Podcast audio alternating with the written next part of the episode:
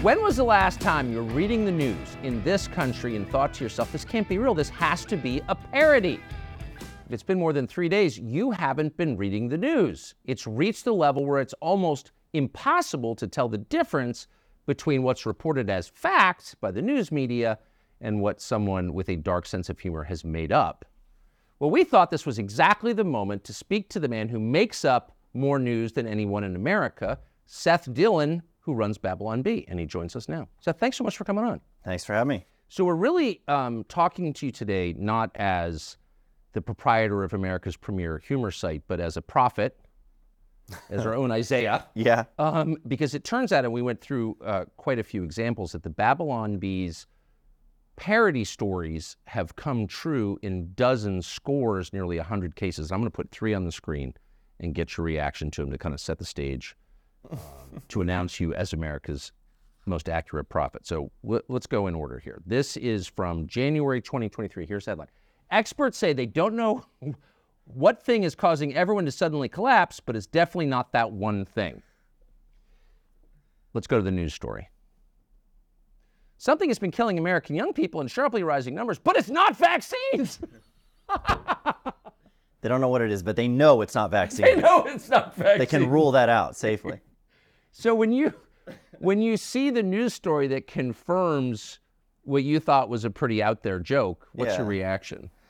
Uh, I mean, we're getting accustomed to it at this point, Yes. but but you know, it's uh, it, it, it, it I think it's probably the most common misconception people have is that when the world goes really wild and insane and there's crazy stuff happening, that it's easy to satirize that, it's easy to make fun of it, and it's it's actually the opposite. We we find that it's the way that I put it is imagine if your job is to write jokes that are funnier than what Democrats are doing in real life. That's right.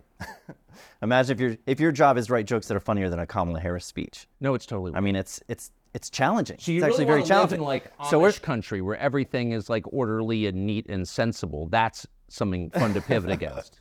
yeah, exactly. Um, it, so I don't know. We, we we see this stuff happen. We're amused by it on the one hand, and on the other hand, we're like, this is it's crazy that satire can't stay satire for more Well, than like it a really. few I hours. mean, or I don't know days. what the shelf life of your pieces is. Here, let's let's throw up another one. Um, this is from September 2020.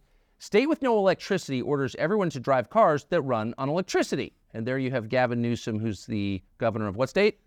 California. California. Here's the news story. California is told not to charge electric cars days after gas car sales ban. How'd you see that coming? It's comical. I mean, well, we're in some sense we're just reporting the news when we're doing this stuff. You know, like we, you, you see it happening. You see the madness happening all around you. You call it out, and next thing you know, it's it's actually in the headlines. I don't, but you, I, I guess the joke is you see the implications of the news. Yeah, the joke is that you see what's you can kind of see around the corner. And I think it's easy to you can kind of guess at what people are going to go to next. What's the next logical step here, given where we've where we've come? Uh, what is Kamala Harris's line about how uh, where we've been and where we're going or something? The line she keeps repeating all the And time. wherever you are, you are. And wherever you are, you are. Um, I don't know. I mean, it, it's it, you can kind of see around the corner with this, especially when you're when you're trying to think to yourself, well, you know, what's the what is the next insane thing that they could that they could come up with that they haven't already come up with? Yes. You just throw that out there and see what sticks. I mean, eventually it's going to come true. How long are your story meetings? Um, well, it's a it's a constant meeting. It's an ongoing meeting. It's just you know pitching ideas all day long. So we just pitch them back and forth. Based off that, we read the headlines. We read the real headlines, and then we exaggerate them a little bit. You know, we do this little caricature of the headlines, and then that's when they come true. Do, do, are you getting to the point where no idea is too outlandish for a joke? Uh, well, I mean, I guess part of the part of the problem is some of these ideas are too outlandish for a joke, but they do actually happen in real life, so people don't realize they're a joke. Right. You know, so you have these things. We'll publish a joke that's clearly a satirical joke, but everybody thinks it's true, and they share it as if it's true because they're so used to seeing almost satirical headlines in the real news. Yes. So reality is at fault for that. It's not that you know our, our jokes are too believable. How it's that it's that do you get sat- it's that reality is too close to satire. Oh, we get fact checked all the time. We've been fact checked dozens of times. Snopes has fact checked us at least twenty times, twenty plus times. Do they know that you're a parody site? They do. They when they they used to attribute uh, nefarious motives to us. They used to say that we were like misleading people on purpose with these jokes because they were believable and people were sharing them as if they were Yes. true. Again, not our fault. I think that's the fault of reality being too close to satire. Yes. Um, but they would fact check them regular ridiculous jokes like you know AOC goes on The Price is Right, guesses everything is free, or um, or you know That's a good joke. actually. uh, Ninth Circuit Court overturns death of Ruth Bader Ginsburg. You know, these these are it, it. They're they're they're silly jokes. They're funny jokes, but sometimes people believe that it's true because you could actually see somebody doing this. Who this. came up with those two? Uh, I don't know. I don't, we don't actually, we don't actually put the name of the author No, on know, the but I- article, so I'd have to go back and They're look clever enough. I, you know, yeah, yeah. We have a we have a we have a very very sharp writing team. They're very good at this. Super good at this. I think one of my honestly one of my favorites that got fact checked was our joke about Trump saying that he had done more for Christianity than Jesus himself, and that was uh, That was your headline. that was the headline. Trump, I have done more for Christianity than Jesus. But he kind of said that at some point, didn't he? He did. Well, yeah. So we, we made that joke in 2019. It got fact checked shortly thereafter because it went crazy viral. And then in 2021, I think it was 2021 or 2022, he said he'd done more for Christianity and religion in general than any other person in history. So I, it's hard to tell sometimes. Are people reading our website and getting ideas for what to say and what to do? I don't know. But that, that one was kind of So how do you respond when someone fact checks a joke? AOC on Price is Right. Trump's better for Christianity than Jesus. How do you respond to that? Uh, well, when they fact check it, I think it's hysterical when they fact check it. What I don't like, what I don't like is when the fact check says they've managed to pull off this ruse before. They're tricking people. Um, you know, the reason your grandma shared that joke on Facebook is because the Babylon Bee tricked her into believing it was true. You know, that kind of stuff is ridiculous. We actually threatened to sue Snopes because they were they were literally maligning us and suggesting that we were mis- misinforming people on purpose. And then Facebook was saying that they were going to demonetize and deplatform us Based on because we were being fact checked by Snopes. So they're saying you can't spread fake news on our platform. Like, it's satire. So what? I assume Snopes is run by the CIA, or I mean, I don't have evidence of that, but I like Wikipedia. I uh, it seems obvious. But what do you know about Snopes? Uh, there was a couple that started it, and that they were running it for a long time. I think the guy's name, I, I might mess it up. It was David Mikkelson or something like that, or Michelson. Um, I may be getting that wrong, but anyway, I th- it changed hands recently. Somebody else took it over. Oh, someone else, They actually yeah. reached out to us and said, "I know we've had a, you know, we've had a rough past, but we want to put that behind us and move forward." And Wait, I mean, in in your experience, do the the fact checkers, which are, I mean, again, clearly at the very least influenced by the intel agencies, yeah, are, do they play any constructive role in our public conversation? No. no. I mean, come on. Well, fir- first of all, they're spending their time fact checking satire. This the the joke about Ruth Bader Ginsburg that or her death being overturned by the Ninth Circuit Can you Court. overturn someone's death, by the way? uh, it only happened with happened once. happened once. yeah, it happened once. I don't think it happened with Ruth Bader Ginsburg, but USA Today fact checked that one, and they cited 15 sources in their fact check. Like they were taking it so seriously. They checked the Ninth Circuit Court website. They placed phone calls. It's like just look at the website that published it. So it's you're the a married- Babylon you're a Bee. married It's man, insane, right? Yeah. Okay. So I always think that behind every ludicrous event like that is a person who spent his day doing that thing. So imagine if you went home at night and your wife says, "You're like, what, Seth? What'd you do today?" Yeah. What'd you accomplish today? and, and you're like, "Well, I fact checked a joke with 15 sources." Like the respect level from your wife has to plummet, right? the, the the fact that it got fact checked is funnier than the joke itself. yes. Like the one, so um, I, I I had spoken with you about this one before. CNN purchasing a, an industrial-sized washing machine to spin the news in before publishing it. That's a ridiculous joke. It's silly. It's a CNN bias joke, and that got fact-checked and rated false. too. So they're spending their time on stories Wait, that so aren't CNN even didn't actually purchase an industrial sized never happened. They never per, they never did. They never slapped their logo on a washing machine and spun the news in it before it never happened. It was a joke. Um, but the joke is that they fact check it. They took it seriously. But no, fact checking. So the way that I look at it is, you know, fact checking is a um, it's an arm. It's one of the methods that's employed by the lovers of censorship to guard the narrative, not the truth. Yes. And so what they're doing with fact checking is they're, they're, they're very selective. First of all, they're super selective about what they fact check. And then the fact checks themselves often get the facts wrong on purpose. And so they're not guarding the truth and saying, okay, there's this problem of misinformation and we're going to prevent its spread. And we're going to do that by having objective people look at what the facts are. It's all narrative driven. It's all about protecting the popular narrative. And I by narrative, been- you mean lie. the lie, yeah. Whatever the popular lie is that they want you to believe, yes. That that that the the claims are on that. You have the press secretary for the current administration saying that uh, Biden has done more to secure the border than any other person. that's a straight face claim from the press secretary. Fact checkers haven't touched it. It has not been rated false. Really? Now, Why uh, doesn't someone fact Governor check the Abbott right in too? Texas, Governor Abbott in Texas, Yes. um, had was talking about how this administration currently has basically an open border policy, and that got fact checked and rated false.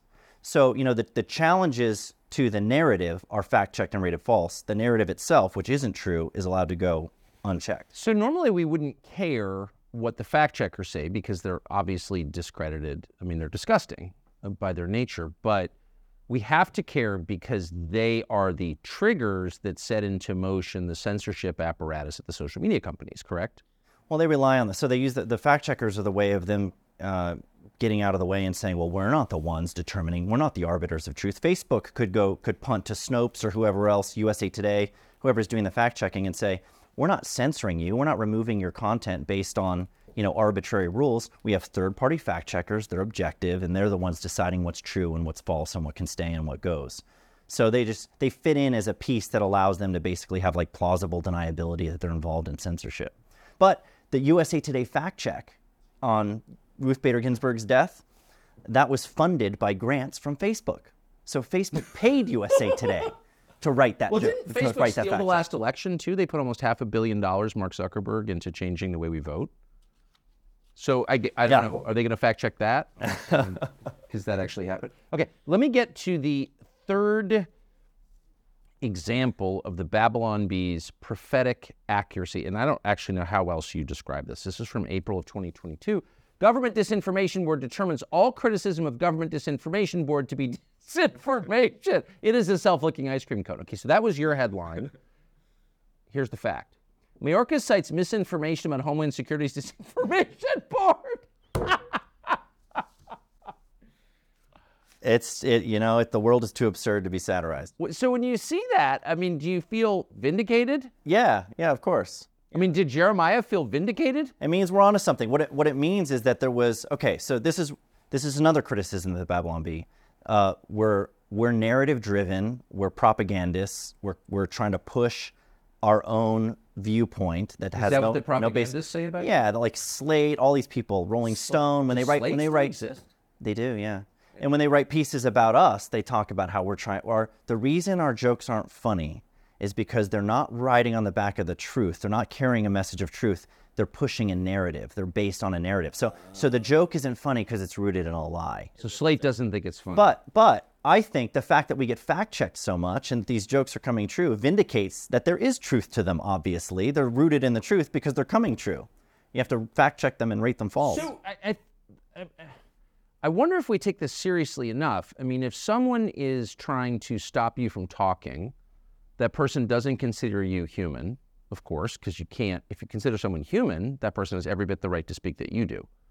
If you consider the person subhuman, a slave, then you can make him shut up. So it's the way they see you is not how you see them at all. You see them as human beings, correct? The censors, the fact checkers, Slate. You, you don't want to shut them up or put them in prison, do you? No, no, and I this is I, I actually like the way that um, Twitter now X is handling um, false claims or or misleading claims, because what they're doing is instead of trying to shut anybody up, you know the community notes thing where they'll Yeah. tag a note on it, but Right. it's the best feature of the platform. By the way, it's so entertaining when people get noted and it's you know they make a ridiculous claim. Biden's been noted a bunch of times. Even Elon's been noted a couple Yeah. of times. So you share something that's either from a you know a, a dubious source, or you make a claim that's you know obviously false, and a community note gets attached to it that offers context, readers added context, right? That's at least more speech in the answer to speech that's disliked. It's it's it's a rebuttal that's at, that's prominently set up next to whatever the claim was. I like that a lot more than okay, Snopes rated you false, therefore we're taking your page down. You can't talk anymore um, you know, the answer the answer to speech that you don't like should be more speech, right? A refutation or an argument, not removal of your voice. Well, of course not. So, but your voice was removed from Twitter back when it was Twitter. You were in Twitter prison. I can't remember why were you there. Twitter prison changes. like, how was your time in Twitter prison? Uh, um, we were in Twitter jail, uh, as you could put it, for eight months. wow. Did you join a gang?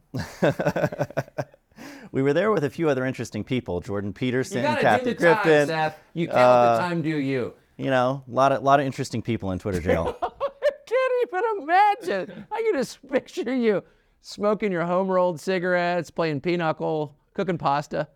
So we had uh, we had made a joke. So so there was a real headline. Um, USA Today names Rachel Levine Ma- uh, Woman of the Year.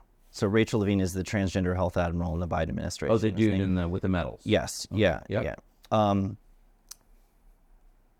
Woman of the Year. So that headline itself, I think, is comical. It's funny. It's it's it seems like a parody, but it's not. It's real. So we were thinking to ourselves, U- what, what, ugliest woman in America. what do we do? Very bold and, and beautiful woman. I, I don't know what you're talking about. Sorry. brave, stunning. So we were we were trying to we were looking at this headline and thinking to ourselves, what do we do with this? Like, what is the angle here to make a joke out of what's already a joke? This is already a joke. Yeah. And women should be offended. Everybody should be offended that this that that a male person is winning this Woman of the Year. But um, the only thing that we could think of to say was, okay, well, how about in defense of women insanity, we just simply say the Babylon Bee's pick for Man of the Year is Rachel Levine. So that was the headline that we put out there. Babylon Bee names Rachel Levine Man of the Year. So, you know, Twitter didn't like that. It's misgendering. It's That's so it's, hateful. Yeah, exactly. So uh, misgendering falls under the hateful So conduct. with an Adam's apple and a jockstrap. You're calling him a man. You're referring to a male person as a man, Yeah, that's hate. And that's hate. it's hate, face of hate. really. hateful conduct. It's it's misgendering by their policy. It's not you know it's not acceptable. So um, what the, basically what they what they said was this: you can have your account back if you delete the tweet with that joke attached to it. You have, but you have to delete it. They're, they didn't take it down. They wanted us to delete it and check this box that said by deleting, you know, when you delete this tweet, you acknowledge that you violated the rules, including the rules against hateful conduct So, so sign a confession. sign a confession, bend the knee, you know, censor yourself, delete your own joke. Like we were, I was basically telling Twitter, I'm like, you guys delete. If you don't like it, you take it down. Why make me take it down and admit that I did something wrong? Well, that's the whole point. it's not censorship; it's, It's subjugation, right? yeah. exactly. So uh, we said no. So we're like, no, we're not going to delete it, and we got into this standoff with Can, Twitter. can I ask you just a question? So, um, which is a little bit off topic, but maybe central. Central. You are a Christian, son of a of a pastor. yeah. Di when when you're told by the authorities, not simply that you're being punished, but that you have to agree that your punishment is just. Right. Is is there like a theological component for you when you say no? Yeah, I mean, it's it's standing on it's it's standing on the principle that not only do we think that this, first of all, it's a joke. Right. Second of all, it's true. This is a male person referring to them as a man. A man means an adult human male, so there's truth to it as well. Um, so the the idea that we're not allowed to speak the truth, uh, but and that we have to censor ourselves and admit that we engage not just in a falsehood but something that was hateful. Yeah, I think I think that there's there's a moral objection to to playing any part in that. Um, so uh, yeah, so that that was really the ground that we were standing on. It wasn't just like, oh, let's you know, let's get some publicity by refusing to. This was a costly decision, by the way. We had there was nobody in the world at that time knew that Elon was positioning himself to take over Twitter. So, and we didn't know that if he did, that he would end up restoring us. So it wasn't like we had any kind of fallback for that. It was just our Twitter audience was going to be inaccessible to us if we didn't delete the joke. And we deliberated about it for like five minutes and we're like, no, we're not doing it. So we sat in Twitter jail until uh, Elon took the reins and was like, bring back the Babylon Bee. So h- how did that play out? And by the way, this is you're one of the main owners of the business. Yeah. Your whole business is getting your content in front of viewers, selling ads against it. I mean, this is like a, as you said, a very costly. It was a very stupid business decision. it was, a, I think, it was a morally right decision, but you know, the right thing and the easy thing are rarely ever the same. It was a costly decision because that's where we generate a lot of our traffic is through Twitter, Well, yeah. and that's where. So when when people say, "Well, how costly was it to be off of Twitter?" Well, I mean, we weren't we weren't getting engagement from people like Trump or yourself or Rogan or or or Musk on Facebook or Instagram. It was happening on Twitter. That's where we got engagement from people with big followings. That's right.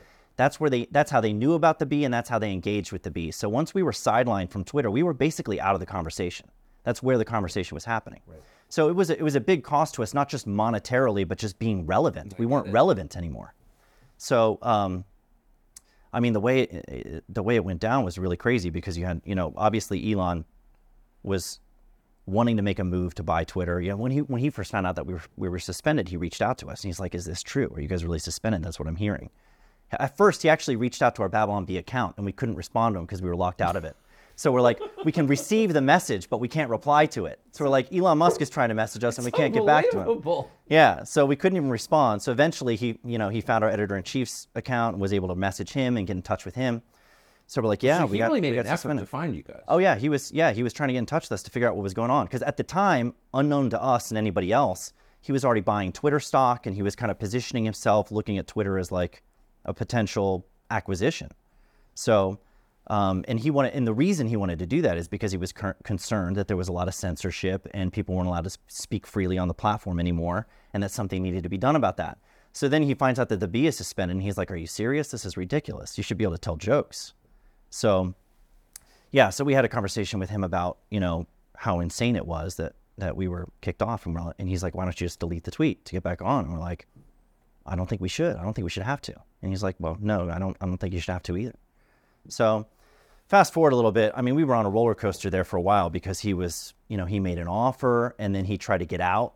He tried to back out and say, "Oh, you know, you guys misrepresented your numbers. There's all these bots. I don't want to buy bots. I want to buy real users." And so he was trying to get out of the deal. Maybe he bit off more than he could chew and was like having having cold feet about it was quite it. a mouthful. Yeah, yeah. And then Twitter sues him to try to keep him in the deal. And so we had no idea if anything was going to happen or if he was actually going to take over, if this was just a big publicity play or whatever. So I woke up to a, a message one morning. It was uh, October or November last year. I don't know exactly when it was that he took over, but he finally closed the deal. And, was October. And yeah, it was in, in October. He finally closes the deal. And at, I, w- I wake up at like, I don't know, eight or nine in the morning. I'm just sleep, sleeping in that day. It was a weekend, I think it was. And I had a message from Elon uh, that he sent overnight. He said, Would you like me to restore the Bees account? There will be no censorship of humor. So he took over and was immediately wanting to rectify the problem. And how long after he took over was that? That was day one. Day one. So one of his first texts was to you saying, "You're restored." Yeah. Well, would you like me to restore your account? There will be no censorship from here. Come to find out, we actually didn't get restored for another month because he started, you know, he went into the meetings with the trust and safety team and they're like, you can't just restore people. You can't just break the rules. There's rules. We enforce the rules. If you break the rules for one person, you have to break them for everybody. If you insult someone in power, we censor you. That's yeah, our rule. yeah. So they were like, Dude, you can't just restore the Babylon Bee. And he's like, well, why not? Why can't? Isn't it like a presidential pardon? Why can't I pardon somebody, you know, and set them free? And and they're like, it, it, it, this is that's not how this works. I mean, I guess you can if you want to. So they actually argued with him a lot back and forth. Can, can I ask you just a, another uh, sideline question? But like, you can't insult Richard Levine, product of private school, doctor, guy posing as an admiral or whatever. He's in power. He works for the current administration. But if you were to find like some 45 year old white guy drywall hanger in Iowa, is there uh-huh. anything that you would not be allowed to say about him? No, nothing. No, nothing. Yeah. No. So this is Including let's kill him and everyone like him. Right, right, right. No, so this is such an important point you're bringing up. The idea, this concept of who you can and can't make fun of. So, Richard Levine, Rachel Levine, whatever you want to call him, man of the year, uh, high ranking white male government official. Yeah. High ranking white male government official. And this is a person that you can't joke about because they're marginalized and oppressed, supposedly. I, do words even have meaning? What does the word marginalized mean? Dylan Mulvaney. Is Dylan Mulvaney on the red carpet at, at these events and, and sponsored by every major uh, you know, brand marginalized and oppressed? What does that word even mean to be marginalized, right? So we're looking at this and we're like, so wait a minute, they're telling us they have a rule. Facebook now has a rule. The other platforms are, are adopting this rule. And they're trying to make comedians live by the rule you're not allowed to punch down. That's what they say. You can't punch down. And punching down Dylan means Mulvaney towers above the rest of us in his power, right? right, right. But the rule against punching down, You were Dylan Mulvaney? Uh, I can't get anybody censored for making fun of me. So uh, I think I think if you have the will and the power to to to silence people who so much as make a joke at your expense, then you have more power than anybody. You're punching up. Exactly. Ibram X. Kendi has way more power than anyone in the county I live in. Right, right. Yeah, so this idea, the punching down, like the number one rule of comedy should be funny. It's to be funny, right? When a co when a when a humorist or satirist, uh, a comedian is sitting down to write a joke, they should be thinking to themselves, "Is this joke funny?" Not, "Am I am I going to be making fun of someone who supposedly has less power and privilege than me, but can actually get me punished if if they're offended by my joke?" Right. Um, So, and it's I such mean, uh, But I think it's a matter of reclaiming the language. Like Dylan Mulvaney, Rachel Levine. I mean, these are our rulers, Right. actually. Right. Yeah, they're they're the most powerful and privileged people in our culture, and you're not allowed to joke about them. So, and that and that Except for tells you- Michelle Obama, and that's is yeah, oppressed. yeah. And I mean, this is a everybody understands this too. This is a, it's a well-known saying that you know you can tell who you're you can tell who rules over you by who you're not allowed to criticize or who you're allowed to joke about, and that's exactly. I don't think you're even allowed we're to say that, though. Are you? Probably not. I don't think you are. Yeah, yeah, That that's hate speech right there. yeah. But we're not. But we're not. We're not punching down. Truer. We're not punching down. I think we're punching back. But this is the thing. That this is the so so comedy. When they when they make this rule, you know, well, there's there's a number of elements to this too. Uh, imagine thinking to yourself when you're making a joke too, like, you know what, I shouldn't joke about those people. They're beneath me. Imagine if that's the mentality that you're in, right? Like that's a condescending mentality. Well, any man who's ever lived in a dorm knows that mocking somebody is a sign of fraternal friendship. That's your peer. right? I had a friend whose birthday was this morning. I mean, I sent him a, a whole barrage of Making fun of insulting jokes Yeah, about his go. age and his sexual potency, and that's the first thing I do when one of my closest friends gets older. You know, the what I way mean? of treating each other equally is joking about each other indiscriminately. So yeah, I think I think com- comedians who and this is this is why so much of comedy is not funny today. It's it's my chief criticism of like late night comedy, which I find unwatchable. I think it's totally unwatchable. but also contemptible. I mean, they're collaborators. they are they are um they just like the fact checkers. They're guardians of the narrative. You know they But are. How can Jimmy Kimmel live with him? Like Jimmy Kimmel is a talented guy, and I don't I don't think he's like an evil person or something, but he's made this deal where he just serves power and attacks anybody who challenges power. Like how can honest honestly, how can he look in the mirror and say I'm doing something honorable? Like how can he live with himself? How can his wife sleep with him? well, Seriously. it'd be no, I, no, I'm, I mean it, that. it'd be one thing it'd be one thing if if his job wasn't to be a comedian and to do that but his job is to be a comedian. he's supposed to be funny and comedians are supposed to hold people in But he's a of power pure accountable suck up Yeah. to the people in charge. Exactly. He's their Praetorian guard. yeah And it's like the self hatred he must feel because he wasn't always. uh, That's my point. Yeah. I mean, Colbert has always been a hard partisan, Right. talented guy, but obviously a part. You know, not he's not a comedian. But Kimmel was a comedian. Like, how does he?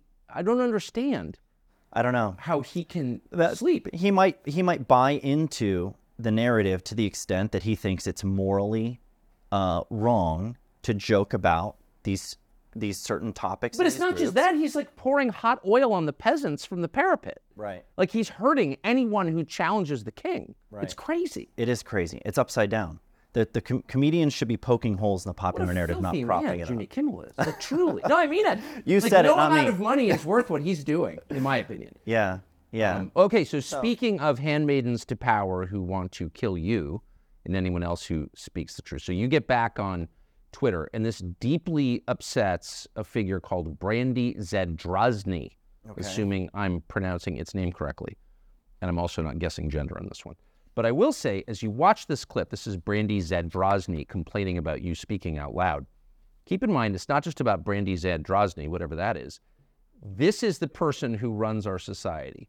This person and people like it are actually in charge. And I just can't wait till their rule ends because there's never been a worse ruling class than Brandy Zadrozny and friends. Who did he bring back yesterday? He brought back Jordan Peterson, the Babylon Bee, and Kathy, Kathy Griffin. So the Babylon Bee and Jordan Peterson, they were taken off the platform. They were suspended for misgendering trans people. So apparently, that um, policy against hate speech and, uh, and harassment of trans people, that's done with. That's important. This comes at a time when trans people are being harassed and you know violence is aimed at them at sort of unseen levels before. So this this sort of matters. Everything about that. the, the sort of, the, obviously, the low IQ, the up talk whoop, on at the end of every sentence, the ersatz glasses, the complete the theatrical fake glasses, the made up stats, the fake concern for some group that she knows nothing about at all, and then under all of it, the desire to press harder with her boot against the neck of ordinary people and to shut them up on behalf of her bosses, the people who run the world. Like every that's just that's the perfect. I hope that someone puts that in a time capsule Yeah. for when the revolution finally ends and like we're rid of people like that.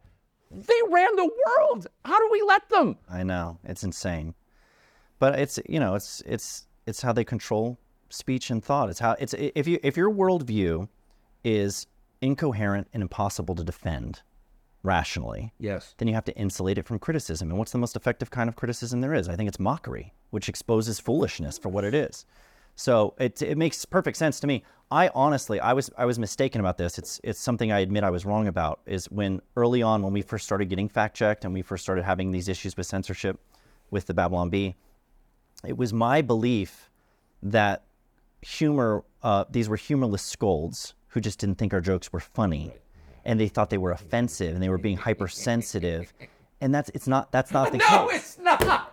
It's- You're going through the stages of realization. the here. stage of realization. I, eventually learned and came to realize that it's not humor. Humor is a vehicle for truth delivery. They don't like the fact that the narrative is being challenged in a way that's effective. Yes. and so they have to shut you up Exa- and so that's what it's about it has nothing to do with them being Wait, they don't have limits. or- They don't have. and it has nothing to do with being offended. This whole thing, you know, the the, the hypersensitive, the people getting up in, in comedians' faces or charging their sta- the stage to slap them in the face when they make a joke they don't like. The um, you know, don't bring your speaker to our campus because we need a safe space here, and this will offend people. The it, they're not. It's all fake outrage because they've learned that fake outrage can be used as a tool to bludgeon you into silence and submission. But that's that's exactly right. If they would censor you, they would kill you. Period. Because you don't censor a peer, another citizen, another human being. You censor your slaves. You censor someone you consider less than human. So if censorship ship doesn't work, they'd indict you. If that doesn't work, they would kill you. I mean, that's just it's a very obvious continuum. But I'd also say, and I want to ask you this, as the target of people like Brandy Zadrozny, wouldn't you rather be the target of an explicitly fascist regime where it was aggressive rather than passive aggressive, where some guy in a funny mustache got up and said, You're going to jail, instead of having someone in fake complex glasses telling you you're endangering trans people? I mean, there is a kind of, the passive aggression is very hard to take. I'd rather neither of them, but I, well, I don't know. If I have to take my pick, I'll take Twitter jail over real jail any day. But um, well, like, that's where that's going. You don't Yeah. censor people if Yeah. you consider them human, period. yeah, no, I, I they're both bad. They're both bad. It's they're they're just two sides of the same coin. How long do you think um, your moment of freedom will last? Well, a lot longer now that uh, Musk is running one of the predominant platforms. Um, if that hadn't happened, I mean, it was just a matter of like Facebook throttles us so badly now. We don't get any reach on Facebook. We don't drive any traffic on Facebook. It's not, it's not really that valuable to us anymore. Do you talk to them about it? We've tried. We don't. You can't get straight What- answers them. do they wear complicated glasses too and up talk? they, yeah, they just give you like really like canned responses, or they point you to their policies or whatever, bureaucratic you off. language. Exactly. That's yeah. kind of my point, though. Or they have people in place. They'll have some kind of like policy person who's there to mollify you and just hear what you have to say and tell you we're work, we're looking into this for you, and then you know I'm going to run this up the chain. Kind of like the people who are there to listen to you to make it seem like they're actually paying attention, but they don't do anything about it. Honestly, wouldn't you rather? And, and I'm not I'm being only half facetious. Deal with like the North Korean security apparatus, where they're like, "Say that and we'll kill you." it's straight super up- straightforward, and they're not going to lecture you about trans lives. At least that's honest. At least it's honest. Yeah, and it's it's less self-righteous. Yeah. But I don't know. I mean, I think I, I'm, I'm hopeful for a couple reasons. I think I think Musk really is committed to free speech. I think he means that. I don't think you know Twitter was not a money play for him. I don't think that he's you know No, it was not a money play for Twitter Twitter was is an absolute money pit and and he realized very early on it became real. So one of the conversations that they were having internally about whether to restore us was, well, what what are going to be the advertisers' reactions to us putting people back on the platform? And so this th- and this is where the censorship gets all the more complicated is the brands themselves don't want that speech. They will with pull they will pull out their funding, they will pull out their ad buys and cripple Twitter financially if Twitter doesn't do their bidding. And so it's coming from the government, it's coming from the advertisers, it's coming from everywhere. All the positions of power are controlling our speech and saying that we can't joke about these people and things, but we're punching down. Um, so yeah, I mean, he had to. He's he's he's walking that tightrope of I want free speech, but I need revenue in order to keep this business going. So you know, he was doing this drastic cost cutting measures, you know, all of that stuff. Um, but trying to, I, I don't know how you actually run a free speech platform and have it be have it generate enough revenue for you to survive. I don't know how he's going to figure out. Maybe he will. If anyone can do it, Musk can do it. He's he reuses rockets and lands them on platforms in the middle of the ocean after they've already launched and crazy stuff like that. So I think he can figure this out. But I don't know how he's going to do it. So you expect to be up and available to the public through the election. Yeah. Yeah. I do. I mean, will we uh do we have as much reach as we used to have? No, but I mean we still have we still have a platform. I don't I've never been an advocate of let's go create new platforms and do our own thing because then you're just creating a new echo chamber where people right. who agree with you are on that platform and uh, there's not interesting conversations happening there. So I am wanting to stay in the conversation where the conversation actually matters. These prominent platforms where that you could call the public square of the modern age, and I think that we have a hopeful outlook when it comes to legal recourse there too. I mean, you have you have these laws that were passed at the state level, but in Florida and Texas that make it illegal to, for these platforms to engage in viewpoint discrimination. And the Supreme Court is now going to hear these cases because you know one of them was rejected by the 11th Circuit, one of them was upheld. The Texas one was upheld by the Fifth Circuit. So um, the Supreme Court's going to make a decision on whether or not these companies can engage in politically motivated viewpoint discrimination. And if they can't, then we're legally allowed to be there. Last question as someone who operates in this world every day. Which platform do you think is more censored? The Facebook, American owned by Mark Zuckerberg, or TikTok, owned by the Chinese Communist government? uh, I'm not sure that that's distinguishable at this point. Yeah. I mean, what do you think? Uh, yeah, that Facebook is not a free speech platform at all they may give more lip service to free speech. In fact, Twitter did too, back when we were censored, that they're a platform for free expression without barriers. Um, they're liars. They're liars. They lie straight to your face. And that's fraud. They shouldn't be allowed to do that either. Seth Dillon, thank you for everything you've done. Thank you. And congratulations on your prophecy. Thanks.